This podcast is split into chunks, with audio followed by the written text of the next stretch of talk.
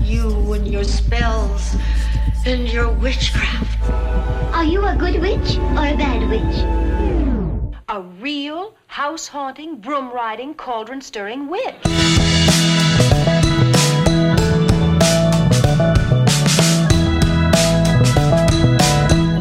Hello, freaks and fairies, People. I'm your host, Grace McGrade, and we are smack dab in the middle of Leo season. It's time to embrace what makes you different, special, lovable, unique, where you need more attention, where you need less attention. Venus is about to join the party in Leo. My Venus is in Leo. I have an unrelenting desire to feel adored. If I am given lapses in attention, I will inevitably go find them somewhere else.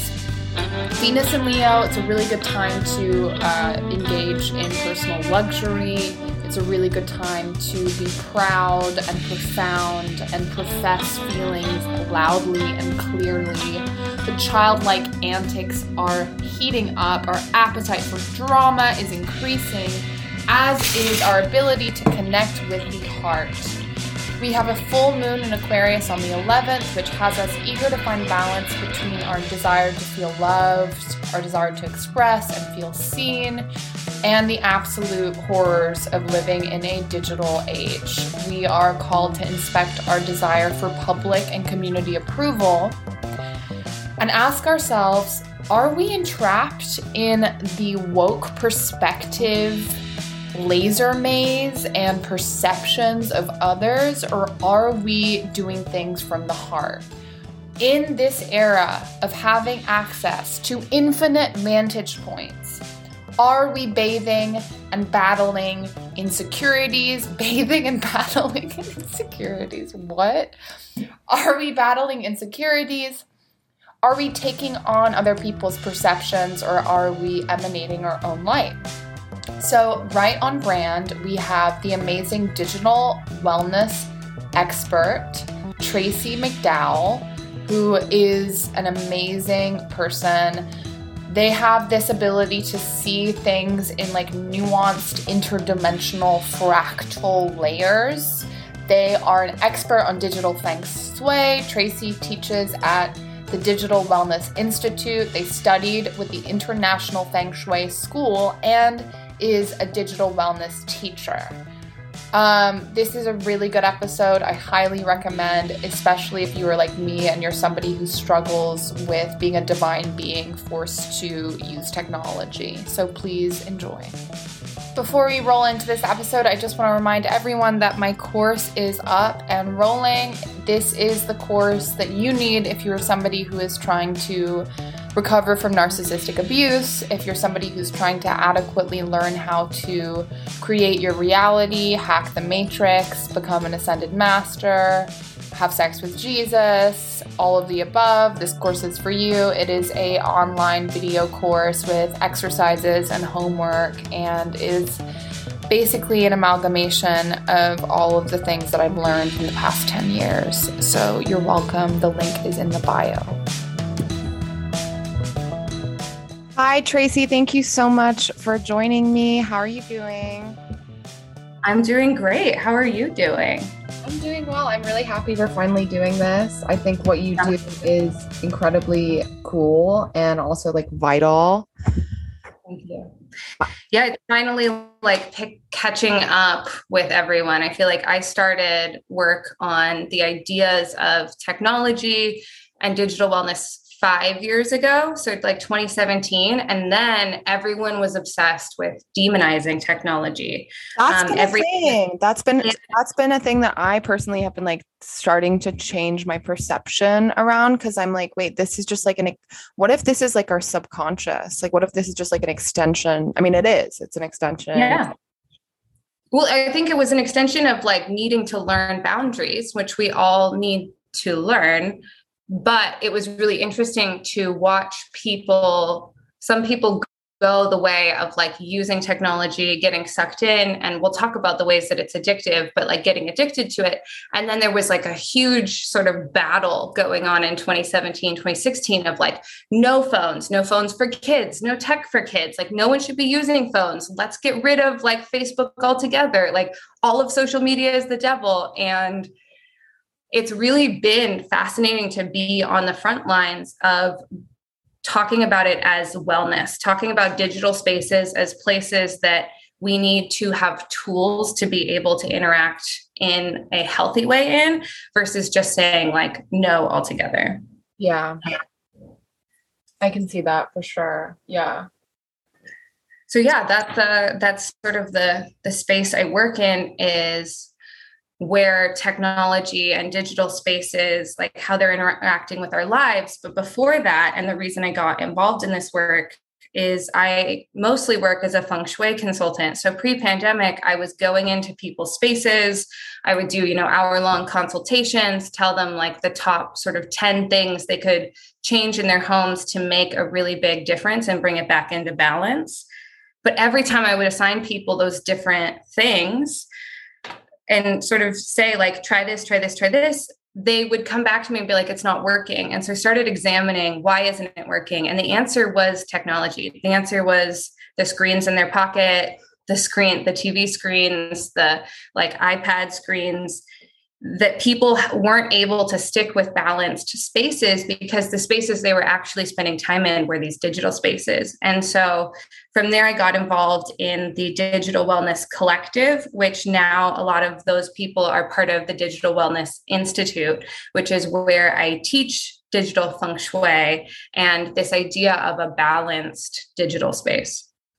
I'm obsessed with that. That's it's absolutely completely vital medicine, especially for right now. Before we get into kind of that, do you want to tell me a little bit about like your awakening um story? Yeah. Your totally. awakening character arc? Yeah, I love it. I love it. How um, you become sentient? I feel like I've always been really on and really raw. And I don't feel like there was how a lot of people have like a switch that was on and off. I feel like I was always really questioning the world that we're in. And I saw it sort of as like a hologram that I could manipulate, but not well.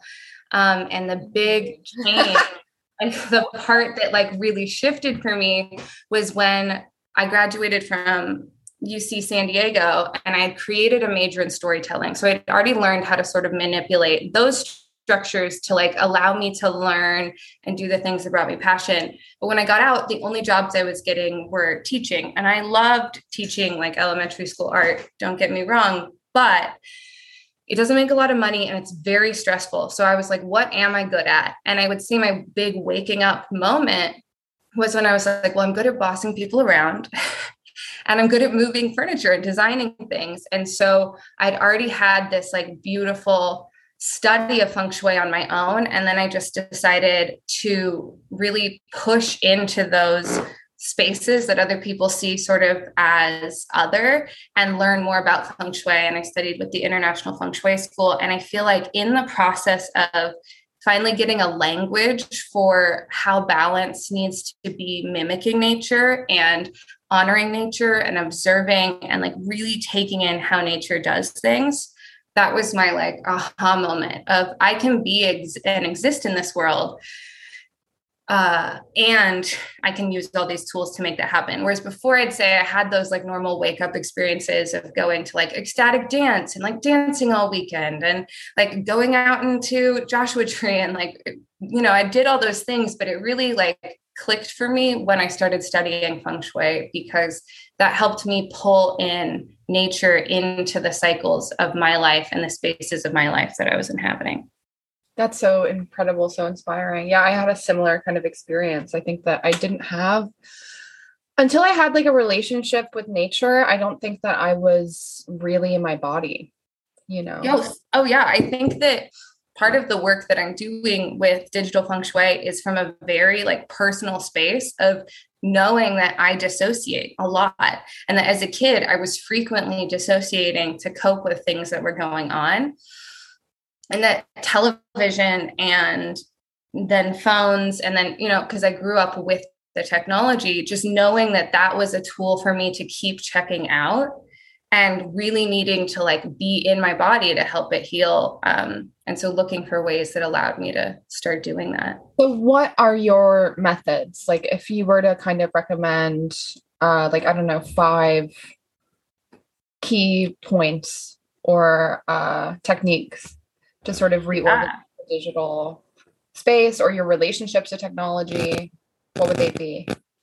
Totally. So uh, i do a talk called composing the cyber self. And from there the things that i've seen for it's mostly for people in the music industry and music students that are struggling with like needing to have a social presence online but not knowing how to deal with like the decision fatigue of like picking photos that go up and like getting really like feeling fomo and like getting stuck in the doom scrolling. It's specifically for them but I think that these apply to everyone. And so I would say the first thing is to look at your um, physical environments that you're using your phone in and really check in with like how your body feels when you're in those spaces. So let's say we're talking about like an office um, the chair that you're sitting what how let me ask you this grace. How are you sitting right now?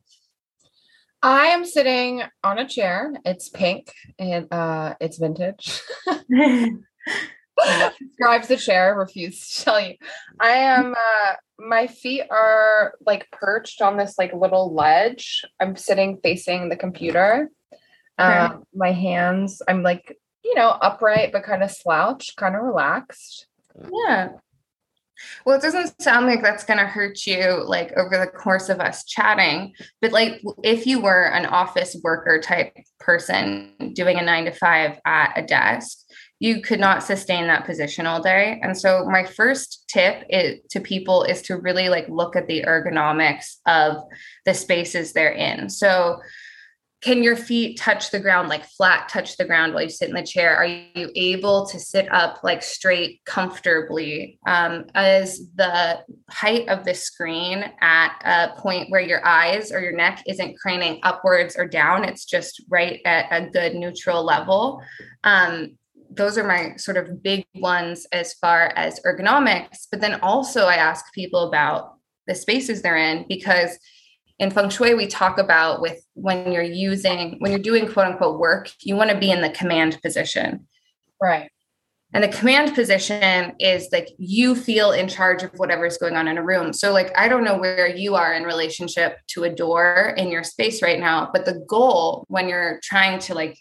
work, be it in a digital sort of format or at a desk, uh, you want to be able to like see who's going to come in a door. So if someone was to come in, they wouldn't surprise you. And you want to be the thing, and all the energy is like funneling towards. And so the second sort of part, I do this. I do that literally at restaurants. If I'm at a restaurant, yeah. I'm able to see I need to be able to see the door. I can't have my back facing the door. I can't have my back facing the center of the room. This obviously makes going on dates um, really problematic because they're like, wow, this person is so uptight. I wouldn't I've literally been like, hey, can we switch seats? Because I'm an empath. oh my gosh. But I think I feel like time. If you know and they can't respond to that, then that's like a good first test. Yeah. if you can handle this, like you don't know, you're not going to handle the rest of it.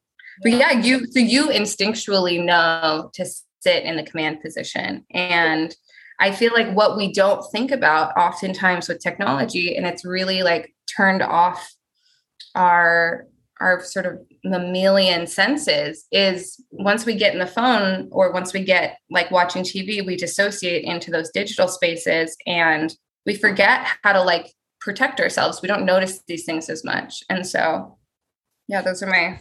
Yeah. And then also, go, don't you go into like a delta brainwave state? I know like there's mirror neurons and there's like stuff that happens when you're like watching a movie of somebody doing something and like your brain fires off the same mirror neurons as if you were actually doing it.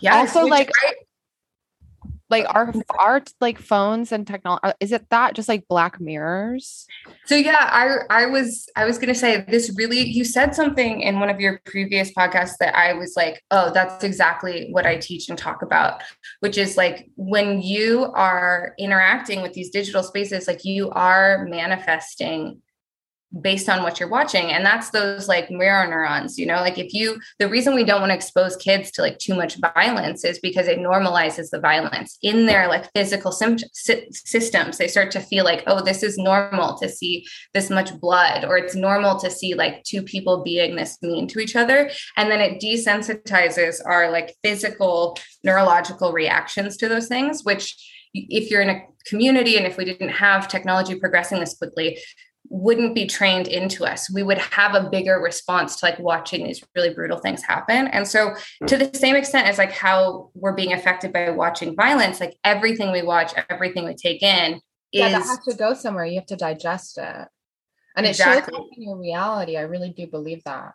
That's why totally. i watch horror movies in like years because i also like think about like on a sort of like wider vantage point like what does it mean if I'm being entertained by drama and trauma? Like, why is that what entertainment yes. is? It's just like we're like watching drama and chaos. Like, why isn't it like something different? Like, why isn't it just kind of like pure art?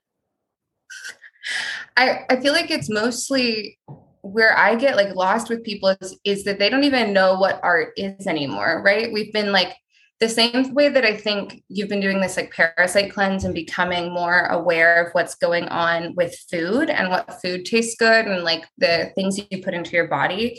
With media, we're we're so inundated. There's this uh, we call it like information overwhelm in the digital wellness space but the information overwhelm has made it as normalized taking in a bunch of like junk food information and having to like sift through and find the good stuff has become quite difficult which is a bummer yeah absolutely i mean i also thought of like i i i'm obviously like a major conspiracy theorist because i have like a lived a life that is a conspiracy basically in terms of like you know, I think like personal governmental targeting or whatever. but I yeah. definitely think that um like some of these these like subconscious methods, like let's say hypothetically, like we've been programmed through Disney movies or like, you know, the news or like, you know, advertising. I think on some level we have picked up on these methods and what's really interesting about social media now is that I feel like, consciously or not, we are programming each other. And mm-hmm. that is a kind of a double edged sword, but I definitely think that it's like a tool that is being used in awakening. Like, even if you think about a meme, a meme is what a thought form looks like, which is like an image with words on it. So a lot yeah. of these like esoteric like meme pages are like basically deprogramming people using the programming that we are already kind of being um indoctrinated with which I think is very interesting. And then I yeah. also have like a theory that like anytime you like tweets are spells, and the more people yeah. that perceive something, the kind of more charged it is. Mm-hmm. I honestly think that we're just moving into this age where like it's like every the only way to understand it is everything is magic, and that includes technology and it includes what you kind of um solidify and send out to the ether. Yes. And how much awareness you even have of the fact that it's magic. Yeah.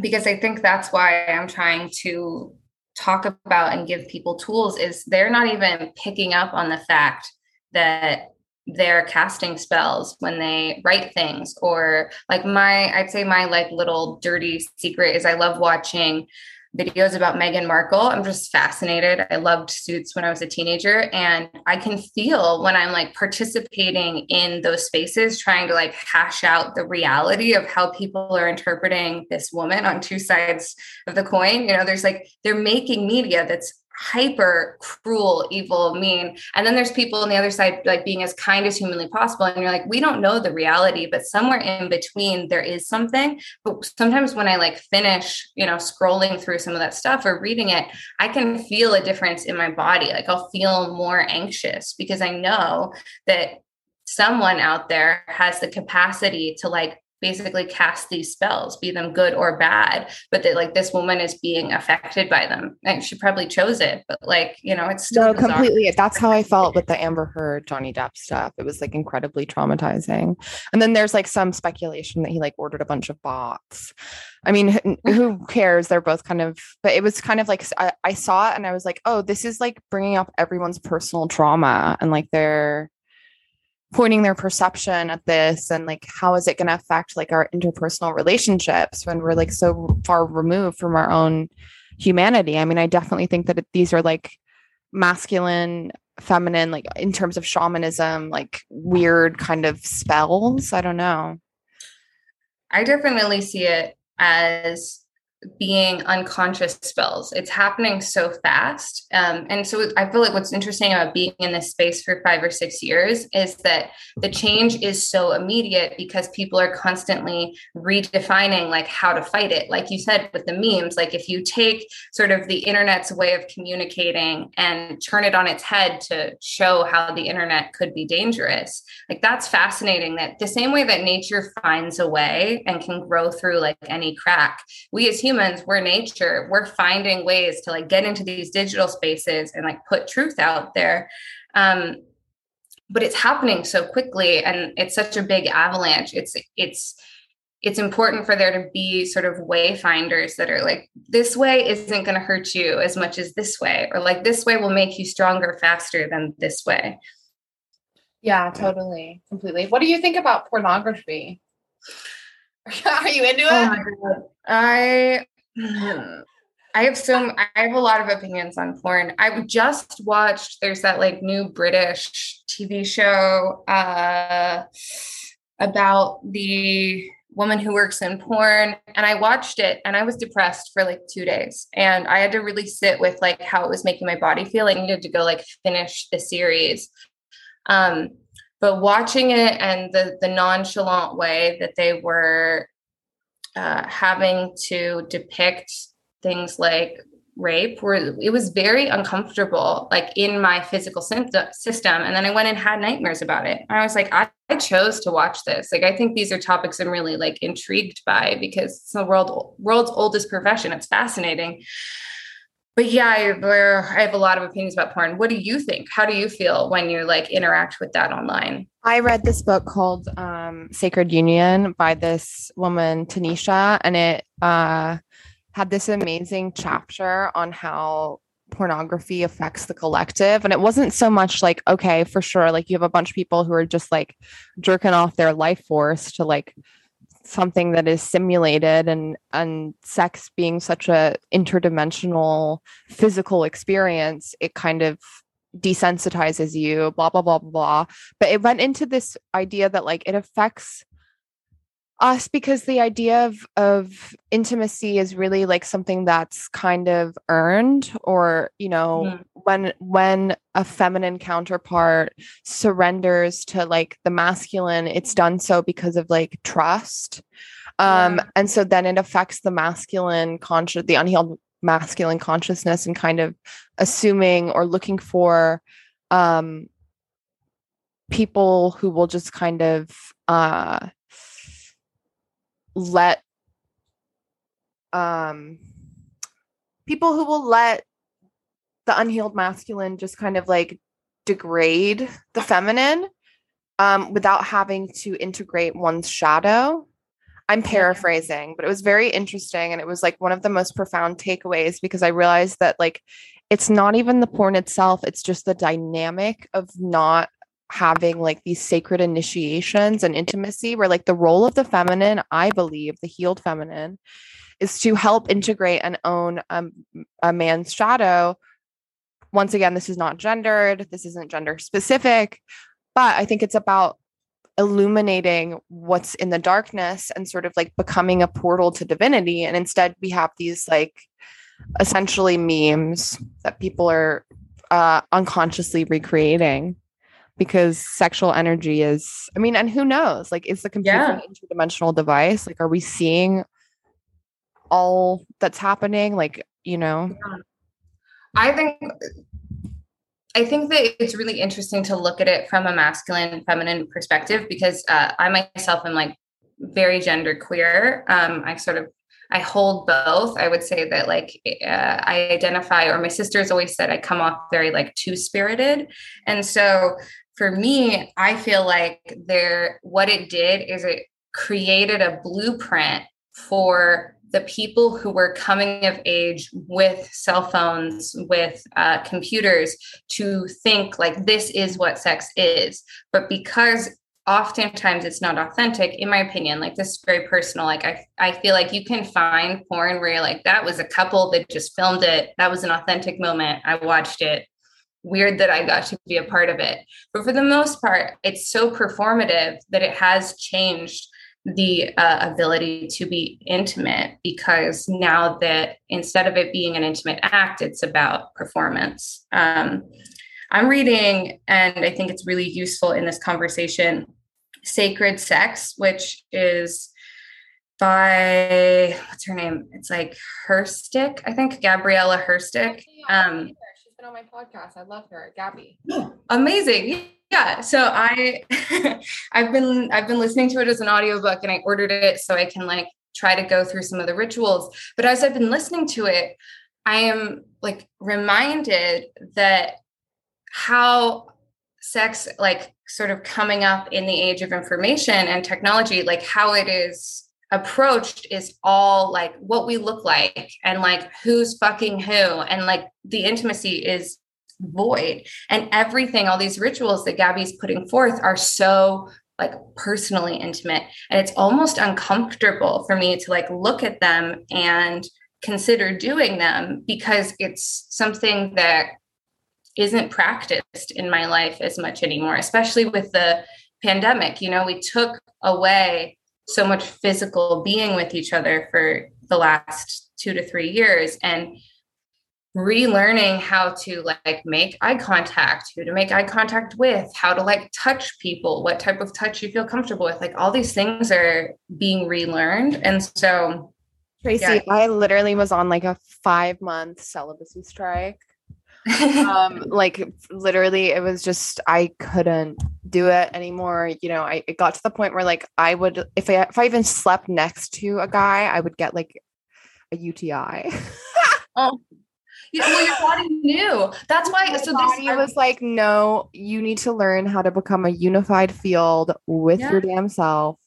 You do not need to be taking on other people's energy. And that ended recently my relationship to sex continues to kind of evolve but i think that it really cha- challenged the paradigms of and, and honestly interacting with men who like didn't understand why i was kind of like holding back and like having to sort of sit down and explain to them okay like i feel like i need to be valued. We barely know each other. Like i want to be known. I want to be seen.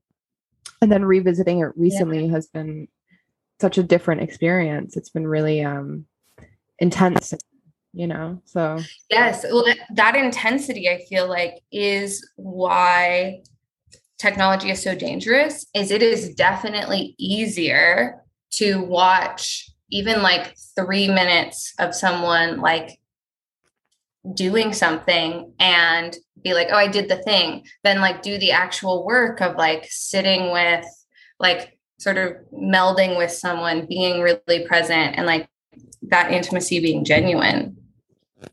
yeah for sure Real crazy. I feel like that that TV show, what I took away from watching uh sort of this idea of like sex and porn and TV being fed to us through digital devices uh was that we know the people who are writing these shows know we all have this felt sense that like it's not good for us but we haven't been existing long enough to see the ramifications of it yet. I think there are people who would argue we're already seeing the ramifications, but as I watched this show, like even the idea of her like being a porn star and like connecting with people in this very performative way for a camera versus like it being intimacy without any sort of audience in that way her character went through this process of like 10 years later being like i don't know if i like that i did started doing this as a teen. Like i don't know how it's affecting me. And i think there's a lot more people that are waking up to like whoa that's a really sacred space that i've let a lot of weird energy into. And uh yeah i mean this isn't digital feng shui but i i think it's an interesting topic. I agree. Yeah completely um, you had a beautiful array of notes. Is there anything? Mm-hmm. Is there anything you want to refer back to? I know you took a lot of notes.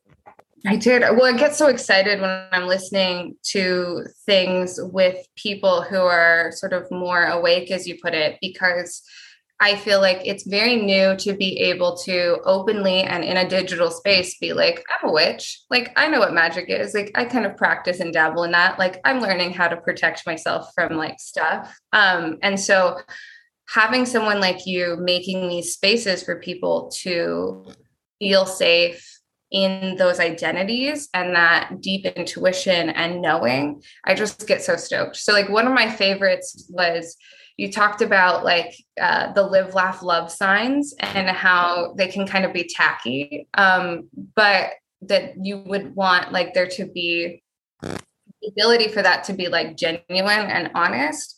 And so uh, yeah i i wanted to sort of like talk on this idea that like those words don't have to be tacky. And there are ways to bring those like three things into your physical spaces and into your digital spaces. So i want to start with digital spaces. And these are just like little micro changes that when i'm coaching someone i find have like really helped them. And the first one would be like when you pick up your phone does it spark joy? This is like an idea that comes from marie kondo and the KonMari method but it's i think something that's critical to every part of our life. Like we don't want to keep things that have really heavy energy or drag us down. And so if we're picking up our phone and immediately feeling like a sense of dread or overwhelm something that's worked really well for clients is i have them change their first screen when they open it. So their home screen is something that makes them like feel happy. But the one where all of your apps are, to move all the apps to the second one. So you have to consciously scroll from the first image, whatever that may be a picture of like your dog or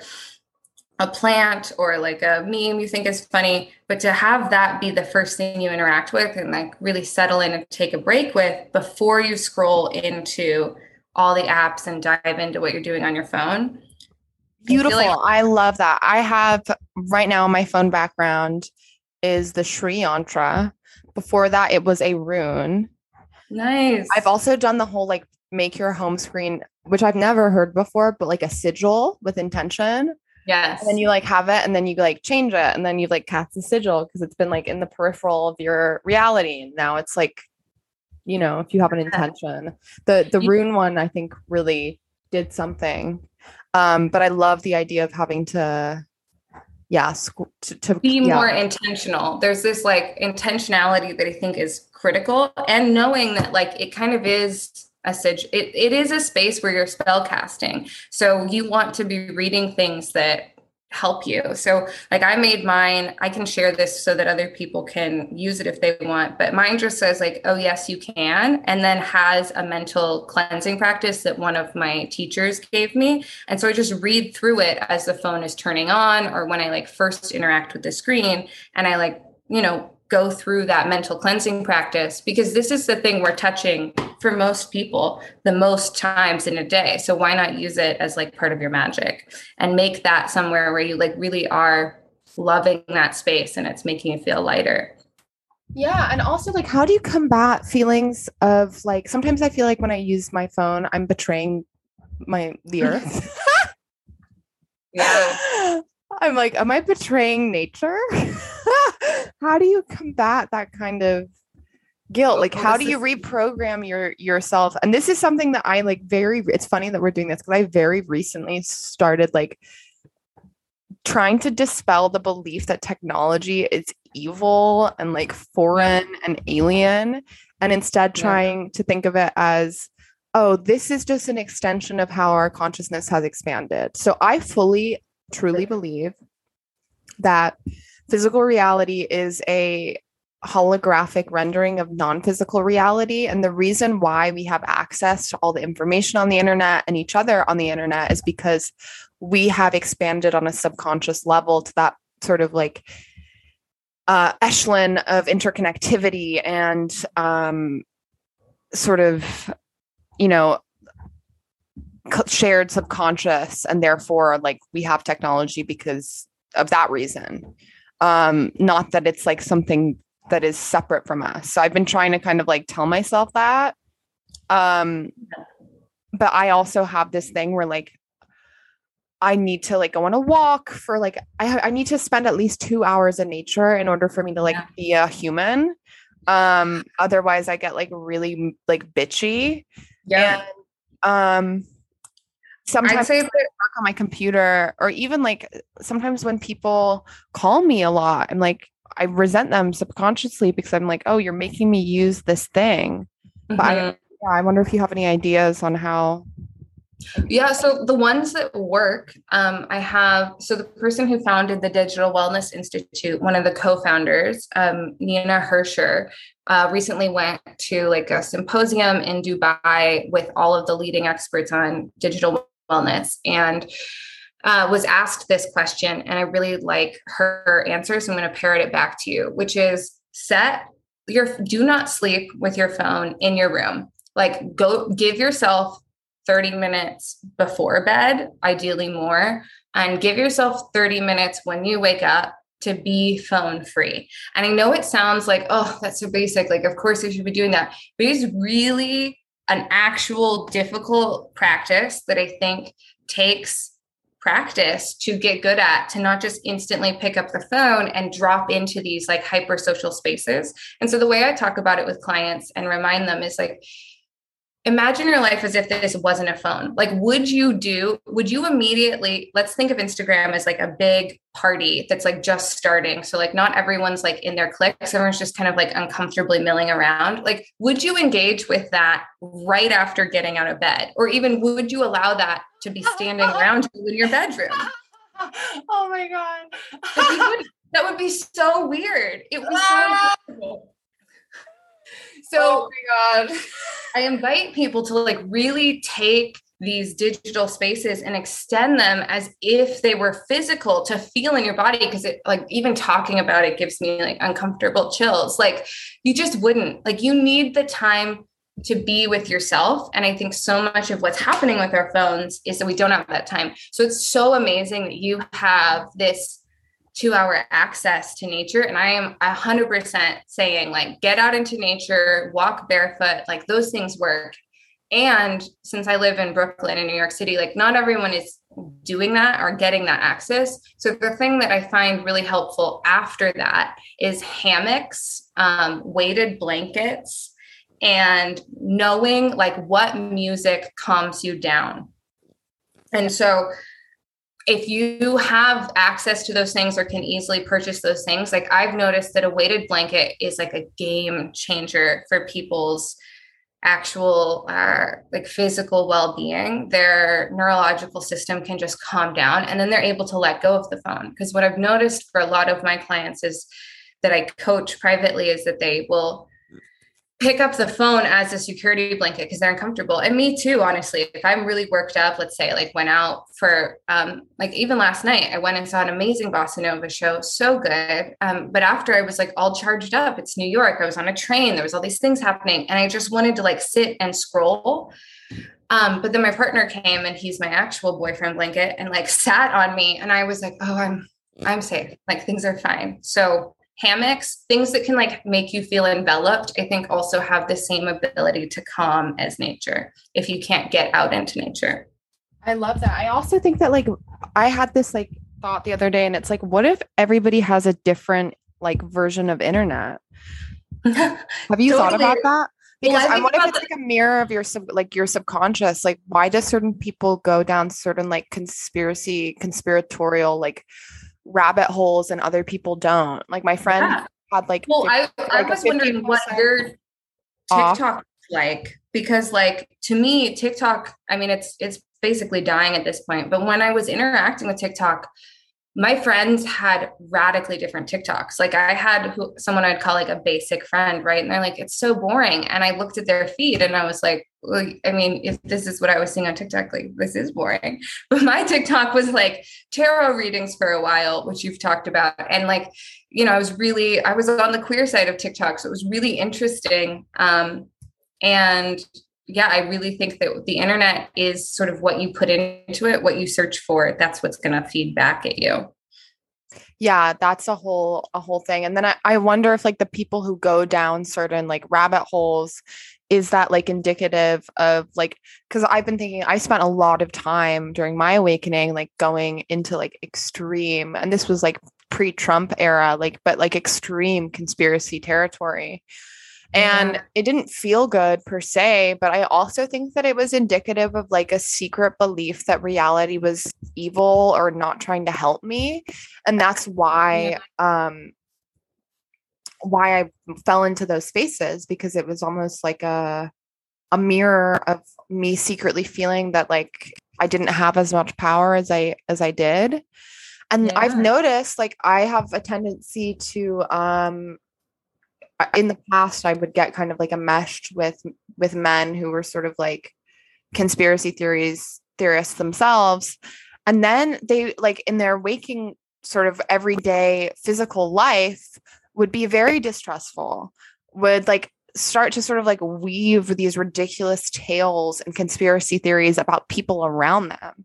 And i thought that was really interesting and insofar yeah. as like the TikTok phenomena, like I have seen in real time how it has shortened people's attention span and in sort of like encouraged people to look for the most saturated, stimulating environments and only be present with them for a couple of hours. Um. There's this like local haunt in Los Angeles that I kind of like grew up going to, and it was like a pretty cool it was like a bar lounge but it was like one of the first spaces in los angeles that was like a place where people didn't necessarily go to like get wasted but there's like a big you know tree in the backyard and like people would mm-hmm. congregate there and like be able to actually hear each other because like the music wasn't loud and there's like no bottle service and it was like you know for for the t- you know, in 2016, it was like a, a pretty like cutting edge phenomena to be able yeah. to like talk to people. And um it's interesting, like post COVID, like to sort of see how those spaces have changed because on the one hand, I think that people have a rebellion to the the virtual and want to get out and like see each other again. But on the other hand, everyone's desire for stimulation their appetite for stimulation is at an all-time high to the point where like i'm seeing it be uh imitated with like djs where like dj sets are now like you're, you only play like now. yeah you you they play like literally like the the best 30 seconds of a song and then change the next song. And like the music has changed. It's just so fascinating to me. It's so fascinating. I i, I agree. I think that the short attention spans are a product of the attention economy um, and are a product of the tech companies purposely engineering when they started. I mean, now they, uh, this is fascinating to me. So there are like tech execs who openly say that they do not allow their children to use the technology they're creating. The guy who founded Pinterest, um, there was another one but they they they say like we're not letting our kids anywhere near technology. And so they know that when it was starting which is crazy it was only about a decade ago um, when social media was getting big that they were purposely making it so it hooked you. There is a book um, by one of the guest teachers at the Digital Wellness Institute Nir Eyal um, called Hooked. He then wrote a book called Indistractable after writing Hooked, but Hooked went into how to make basically habit forming technology. And that's how Facebook was made. That's how Instagram was initially made. That's definitely what TikTok is trying to do. And that uses a system that's basically like a slot machine. And so we are hoping to get some sort of dopamine hit in the form of the tribe. So, like, if you message me on Instagram, you know, I'm stoked. I'm more likely to open Instagram to see if you talk to me, or um, like the self posting pictures of yourself, seeing people liking things of you, that's another dopamine hit. And then um, what's the third one? Oh, and the and the chase, like the the looking for things. Like you can scroll endlessly because you might get something really good, but you never know.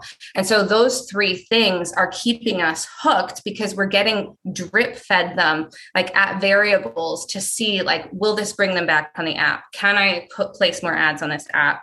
And that on top of adding those buttons where like it says hey you have a message like that's involuntary attention. That's going to plop us back in. Like all of this is something where if you do a digital detox which i think you talked about with someone previously or they had done one um, you can really feel the difference between being like on always looking for this like next dopamine hit and just being neutral and nice and like i don't know being more in harmony and more in balance what do you think it does to be to ha- for like people to have access to your image and be able to kind of like look at your image and like remotely I love your questions. I wish I was asking you the questions. I think personally that if you don't create an avatar like we encourage people are being encouraged to do now um, online or some sort of like caricature of yourself that it's really energetically draining, in my opinion. Um, I don't know. How do you feel when you put up photos of yourself? I mean, I was feeling this way when I was like just exclusively modeling in New York. Yeah. I was like, is this like healthy? I've also like dated people who were very much in like the public eye on like a mass scale. And like my experience of them was that they were like under perpetual psychic attack. Yes, that's. But also, so I, I think you can you can. There's like crazy like methods you can take. Like there's like there's I found YouTube meditations that like clear your virtual spaces. Um, yeah. Like scatter like um subliminal messaging that like eliminates any negative energy from your social media platforms. Like some of that is just like we're in this new age. That's just a part of yeah, if you're doing that intentionally, it's there. I think what's so interesting about how quickly things are changing is that we just, no one, it, it's so new to talk about even the need for something like that.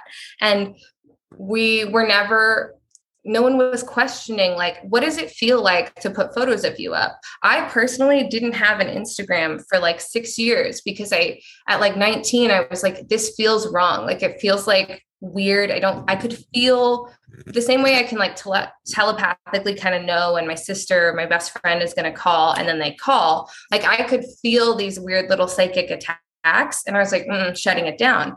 But here's the thing, Grace, like when I did that, I lost a lot of access to the people that like I need to be working with to the people like my people the way that we're all connecting right now is through these social media apps so there really has to be like a balance and an intentionality about going into these spaces and saying like i'm here because like i want to connect in these ways mm-hmm. and then place that sort of avatar of yourself into those spaces and grow it um, that's sort of how i talk to clients about it is like think of yourself as like the avatar that's in Instagram. Like if you look at the first three photos on your feed, they say a lot about you to a certain extent and where you are right now.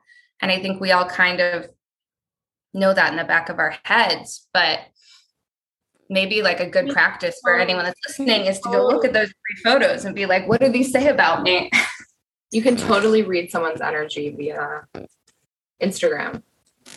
Yeah and i think it's like strange that we've just like given i that's part of why i haven't grown a huge following is i will put out a reel and i'm like i this is too this is i'm so excited about this topic i'm putting so much of myself in it but it doesn't feel like a protected space that's part of why i was so excited to talk with you is like you instinctually, the same way I walk into a house when I'm feng shuiing it, and I am the crystal, right? I'm clearing. I've gone in with all my protections up. I know how to like pull that energy and like put it back into the earth around it and make it feel better. I think you're really good at holding space for people that is protected, that is safe, that says to everyone else who's like listening, like, you can listen, you can learn, but like, it's not your place to like judge, like, back the fuck off. Yeah, completely. Yeah, totally. So that's a beautiful skill. And I just, uh, I feel like, we are all a bit under resourced in figuring that out in these cyberspaces because it happened so quickly and it happened in under capitalism and it happened as like a consumer driven yeah, process. Yeah, completely. And then we start to think of ourselves as corporations because we have brands. Yes. And it's so yes. weird and sometimes and that's part of why i'm like why would i why would i put myself out there like this? Because then i have to do all this work which is like basically free labor for a company that's like benefiting off of me putting these things out. So i'm really back and forth on how to be present on social media but i think it's important to acknowledge that it exists and it's where people are like accessing each other and find ways to like work with it that make you feel good. Yeah yeah, completely. I agree. I know you had some questions written down. Do you want to fire through some of those? They're they're more just thoughts. Um, but I would love to talk about we've covered so many of these things, which is great. Um, I would love to talk about what you see uh, video games being in because I know you're working and I love this. I, I'm also working on this. You're working with like the unhealed masculine and how we've put boys in a box and it's presenting in certain ways. And somewhere that I see this play out a lot is with sort of the quote unquote like women being upset at the quote unquote like males for playing video games. So I'd love to hear what you're thinking of like video games and those spaces and yeah. Okay, so this is really interesting because I often use video games as an analogy for what like this ascension process is. Okay. Um, and I like to think of it as like, for example, in Sims, right? Like you used to, uh, you're playing Sims and you build these characters, and the characters don't know that they're kind of like all connected through like an oversoul, um, and that they're being like played and let's pretend that like you're one of the characters in Sims and you only see for a certain vantage point. Part of what's happening yeah. is it's like the Sims characters are like, oh my god, could we maybe be in a game? And then they're like, oh my god, that person is also me. And then the the person playing the game is it's almost like there's like a I call it like a it's like a prolapsed ego. It's like this like uh disassembling process where we're like our higher self or oversoul or godhead is like coming into the chat and like becoming a player but then occasionally it like freaks out and it's like oh fuck i i keep forgetting i'm playing a game so i'm gonna go back into game mode. I think that video games were invented by god to teach people how reality works. What about like what about the violent ones? Okay, like so what what about the point and shoot ones? someone point and shoot that's like a perfect example of like how you have a point and shoot player. Um like i think that it uh it's a it just shows you kind of how reality operates. I've listened to somebody talk about this um in regards like grand theft auto. Like it doesn't actually make men violent but it makes mm-hmm. them anticipate violence in areas that they find familiar and more on guard and I uh. remember like my brother had like a crazy video game addiction and his body. I was watching his body and I was like, dude, you are traumatizing yourself. Yeah. You are like not having a good like somatic reaction to this. Totally. Um, I have never personally, I mean, like I used to ask like dudes on dates, like what like if you ever played Sims, what would you have your character do? Because I felt mm. like so telling. Yes. My ex-boyfriend for example told me that he like would build a giant pool with no ladder and like have them all like go in and then like drown. And i was like this is why you know life is like this? Because your higher mm. self is probably like thinks it's entertaining as fuck to sort of be in crises. But I think that like, and, and I was somebody where I would like make the characters, I would like assemble the looks, and I was just like obsessed with like love and getting them to fall in love and trying to like Yeah. hack this sort of system and build this house and then get bored pretty quickly. So I think Yeah. from, So for you, it's like practice. It's like uh you're just you're you're like I'm in the simulation. I'm going to simulate the simulation. Sort of like that new TV show where the guy does the rehearsal. Oh, it's called the rehearsal. yeah, like that, that really tripped me out. Watching that really tripped me out because that yeah, it's Yeah. a simulation within a simulation. But I also think that like what kind of games people play is probably indicative of where they're at or what they're working through. Like who knows? Like the person who's addicted to what are those video games? The war games? Like World of Warcraft. No, that's way cooler.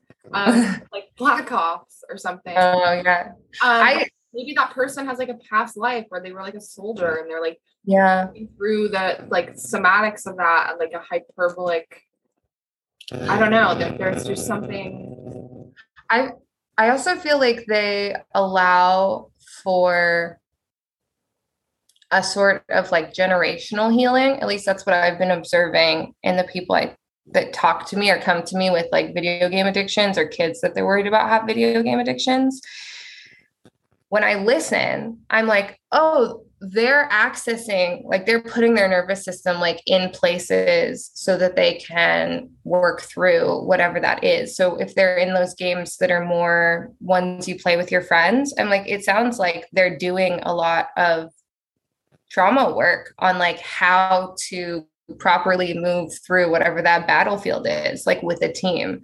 Um, I don't know if you're seeing that. I don't know a lot about video games other than like what people tell me. Yeah, yeah. No, I mean it's definitely like, like a weird a trip.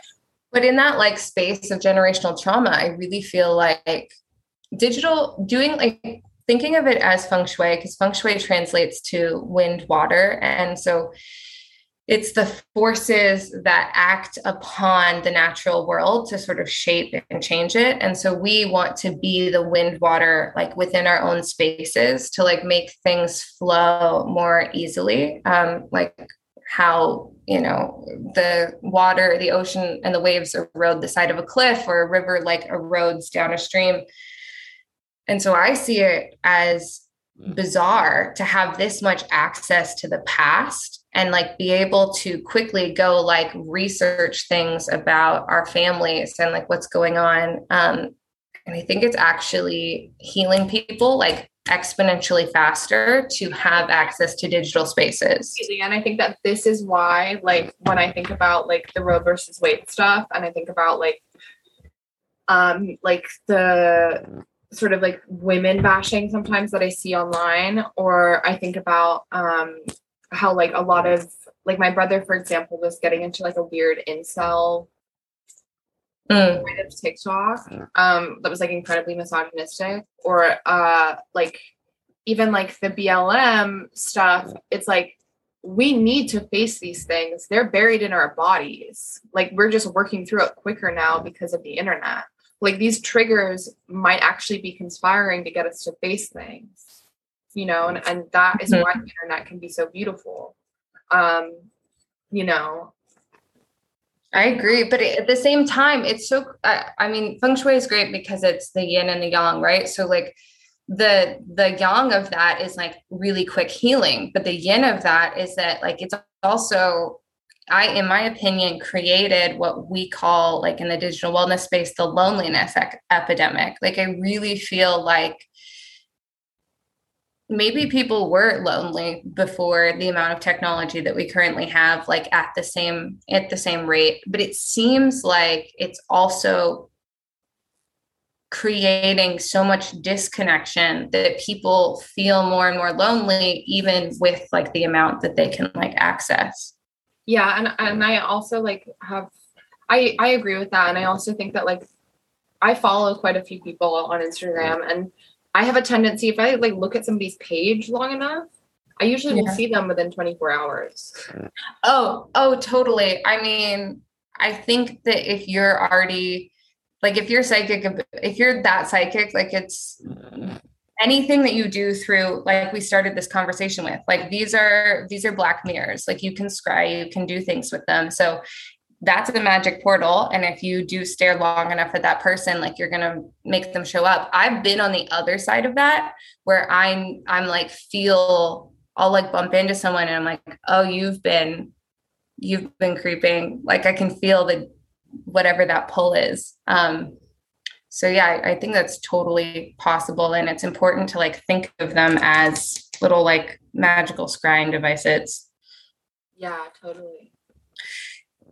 I think something that I always mention that I haven't mentioned because you're so interesting to talk to, but it's really a big part of what I do is that these spaces, the same way like your house needs to be decluttered and rebalanced and cleansed every so often, like we have not normalized cleaning up our cyberspaces. So if you're wondering what to do after this conversation, whoever's listening, um, the first thing to do is go look at your desktop and like see how much is on it, see how organized it is, and if you can get rid of any of it, and then see how you feel once you've cleared that like digital clutter. Because I think that we're getting more and more entangled in our digital clutter, and it's happening so quickly, and we need the reminder to pare it down and if these are sort of like place spaces that we practice magic and are making th- manifesting things that they also need to be cleansed and cleared regularly I agree with that. Do you color code your apps or are you one of those people? i am not i am not one of those people i find that uh, everyone I've worked with does it a little bit differently. Um, but I can say that my system includes funny labelings. So, for example, I have one called Robots Under My Control. Um, and Yeah. uh, so, yeah, I think find the this is one of those like live, laugh, love moments. Like, we do want those things in our life. And so, I try to make the things that I do for digital feng shui and digitally detangling be things that like make me laugh and smile and bring me joy. Yeah, I, I love that. And I also think, yeah, reveling in the absurdity, keeping it light and fun. I know it's crazy. Like I named my robot vacuum, um, and we got a little dog to put on top of it. So like they have matching names, and they go around the house like doing things. Um, and you've got to like find ways to make the tech be a part of like your space. Honestly, I almost told you their names, but this is one of those privacy protection things that I'm getting better at, which is like the boundary is I'm not telling people what I name things. Like they don't have access to that. Like we're all starting to wake up to like the magic we have and whether or not someone identifies as like a witch or not.